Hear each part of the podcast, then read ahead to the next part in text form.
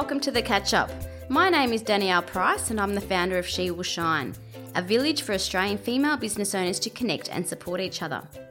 On the catch up, we'll be bringing you an in depth, no nonsense look at the key areas of business. That's everything you need to know about, and all brought to you by our experts here at She Will Shine. In the next few episodes, we're focusing on social media because whether you love it or hate it, it's impossible to ignore. Here's a stat for you a quarter of the world's population uses social media, so it really is the place to be to find your audience.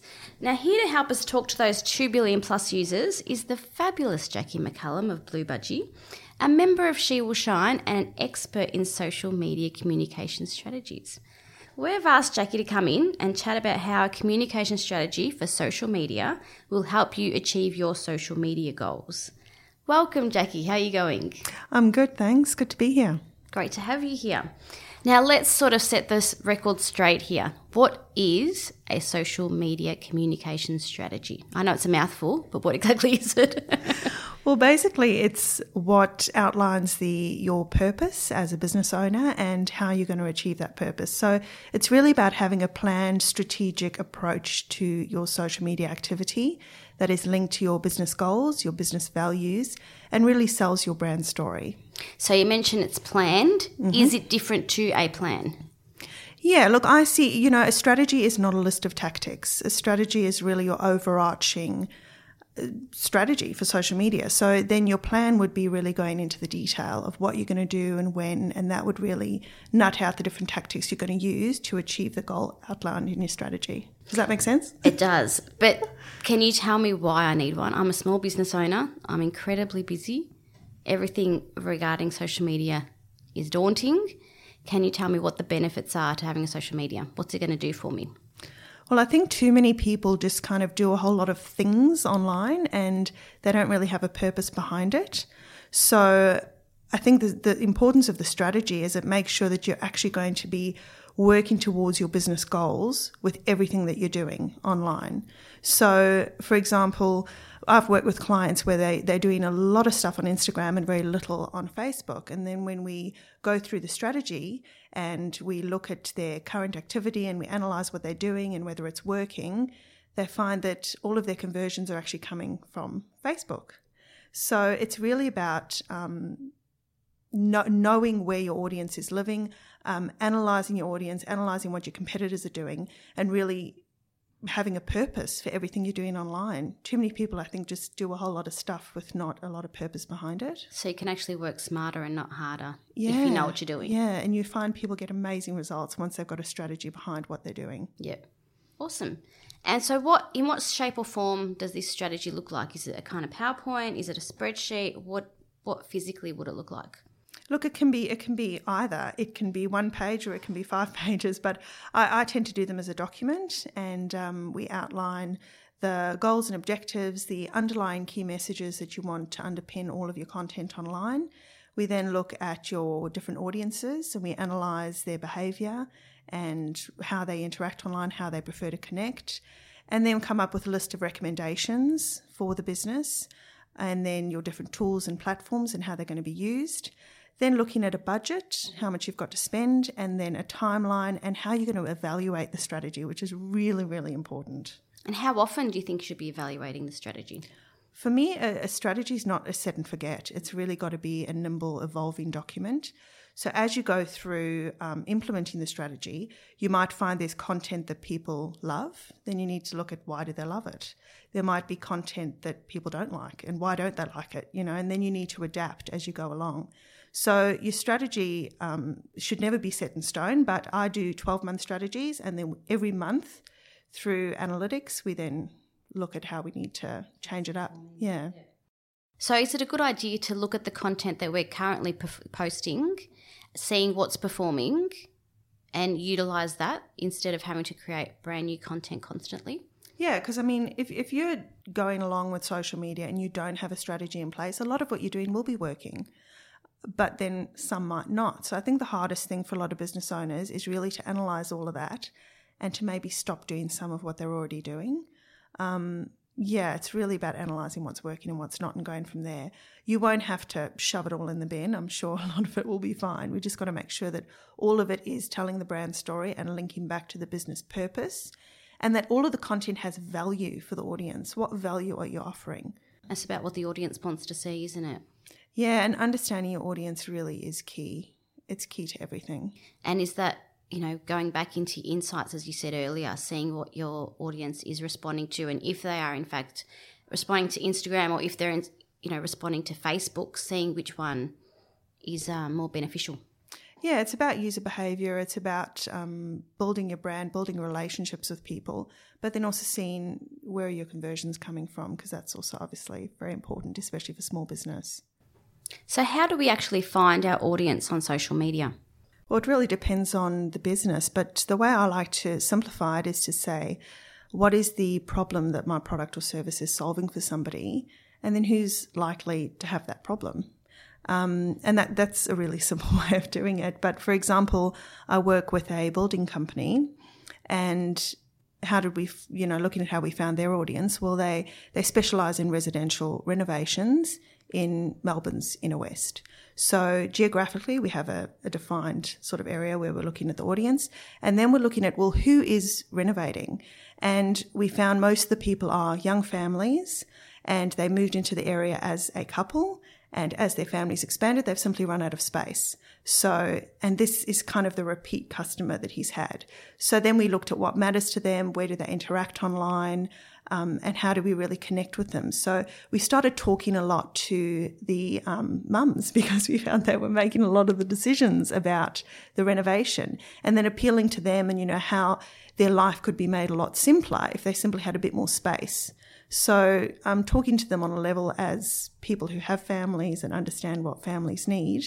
And that was really the key. And then we found a lot more people sort of connecting with the building company because builders aren't generally they don't generally come across as really family no. family oriented but finding that sort of that sort of niche where we were talking to the families really really worked yeah and that's you wouldn't imagine a builder going and having a cup of tea with a mum nowadays no but that's kind of what they've that's, done yeah. you know and a lot of their content speaks to the family unit and the importance of having a a home you know a beautiful home where you can create memories with your children and that was a really sort of different way. They weren't focusing on the actual build because, as he says, anybody can build a house. But what they're doing is building relationships mm. and building relationships with young families. Exactly. Yeah. So, how imperative is it that we completely understand our audience's behaviour? Oh, it's essential because everything you're doing online really needs to be about your audience. So, and I think there are a lot of preconceived ideas about how to interact in the social media space and it's not always um, effective. I find, you know, a lot of people post at that 8 p.m. time slot, and then you get this whole rush of traffic at that time. But we, I, I worked with a brand last year who sells lactation biscuits. So obviously their target is mums with um, very young children or newborns up to one years old who are breastfeeding. And we found that one of the really interesting things was they were the ones that were up at 2 a.m. feeding a baby, and that was just this dead space where nobody was talking to them in the social media space. So, so we sort of thought, well, why don't we try posting at sort of 2 a.m., 3 a.m. and see what happens? And it was actually a really successful strategy because we got a lot of interaction because that's when the mums were kind of wanting some human connection. They were feeling quite isolated, quite alone, exhausted, and someone was talking to them. And I mean, obviously, there are a few issues with being up at that time to interact with people, but even just posting a story online at that time about maybe your own personal struggles with having a newborn so they don't feel don't feel alone. It's really con- making that connection at the right time. Yeah, and that's yeah. what the owners of that business did so well is really opening up about their own struggles of having newborn babies and struggling to breastfeed or one of the mums had twins and you know how that that's sort of quite a very very busy time. So they really did humanize their brand and do it exceptionally well. And is influ- you know people talk about influences. Is that something that we should be looking at further or do we need to approach with caution? I think the current climate, people are feeling a bit jaded about influencers because there have been quite a bit of unscrupulous people out there. You know, you've got to look at fake followers, which are pretty easy to, to find. But I mean, I recently went to a conference and the stat was that eight in 10 people are highly likely to take advice from a micro influencer in terms of brands. So, you know, it's obviously still a really powerful place, and they were talking about micro influencers there. So, influencers are still a very powerful tool, and I think should definitely be part of your social media strategy, depending on the business, obviously. But I think you need to approach with caution, and I think you need to be very clear on your guidelines, what you want to achieve out of the relationship, and I think you need to look beyond an Instagram post. It needs to be an ongoing collaboration where the influencer really reflect, reflects your brand values and is a really good fit. So, yeah, it's really important about it being an ongoing relationship and having authenticity. And ensuring that their message is in line with what your vision and your mission is through your own business.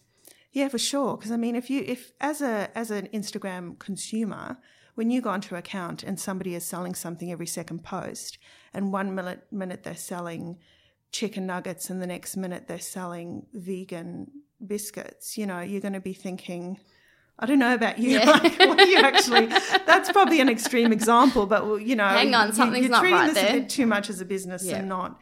They've really got to be a good fit for the organisation and share share your your business's values. And should you be looking at, you know, the top number of followers, or is it more about the niche being in the right niche for your business?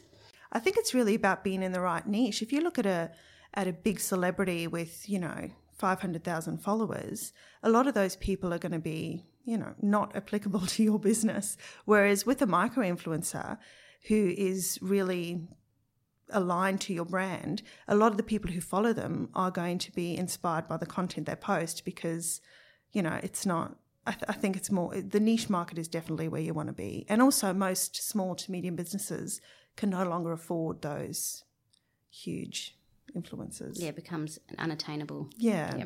Okay, now you've told us all the great reasons we need to get into creating a social media strategy for our business. But if I'm going to go out tomorrow and I'm going to sit down and think, okay, I'm going to do this, what are the top three things I need to do or need to focus on in creating my strategy? I think the three takeaways are really a strategy doesn't have to be a big, scary thing. You know, a one pager is better than nothing. So I think as long as you have something down where you're outlining your purpose and how you're going to achieve that through your social media activity, that's great. You know, so I think people think it's a huge, daunting thing that they have to add to their very long to do list, and it doesn't have to be. I think the second thing is everything is about your audience. If you don't understand your audience, what they're after, how you can add value to their lives, then you know you're just going to be shooting in the dark. So I think um, you really need to analyze who you're trying to connect with, who your your primary, secondary audiences are, and then you really need to tailor everything to them and offer value to them, and try and solve the problems that they have in their lives. And I think the third thing would be it's really important to be authentic online and make a real connection with people. People want to know the stories behind the brand. They want to they want the social in social media. They really want to connect online. And I think we've lost that in a lot of ways. I think, and people are coming back to that. They want stories, they want narrative, they want to know the people behind the brand. It's the human so, element. Yeah, yeah, that's what people are craving. They don't want sell, sell, sell. So I think finding really innovative ways to tell your brand story and connect with your audience needs to be a big focus. Fantastic. So we've got it's not scary, just do it. Mm-hmm. we've got focus on audience and what content they're after and what they're interested in, what problems we're solving, and also just be yourself because that's the only thing that's going to cut through such a crowded marketplace. Exactly. Yep. Awesome. Thank you so much for your time, Jackie. Thank you, Danielle. Thank, thanks for inviting me. We'll be going into more depth with Jackie in a webinar on this topic. Plus, we'll be talking all things social with our panel of experts in the coming weeks. Head to shewillshine.com.au to find out more. And don't forget, if you like this podcast, I'd love you to give us a rating over on iTunes. Finally, a huge thank you to Jen Cannock from Hello Treacle who produced this podcast. Join us next time on The Catch Up.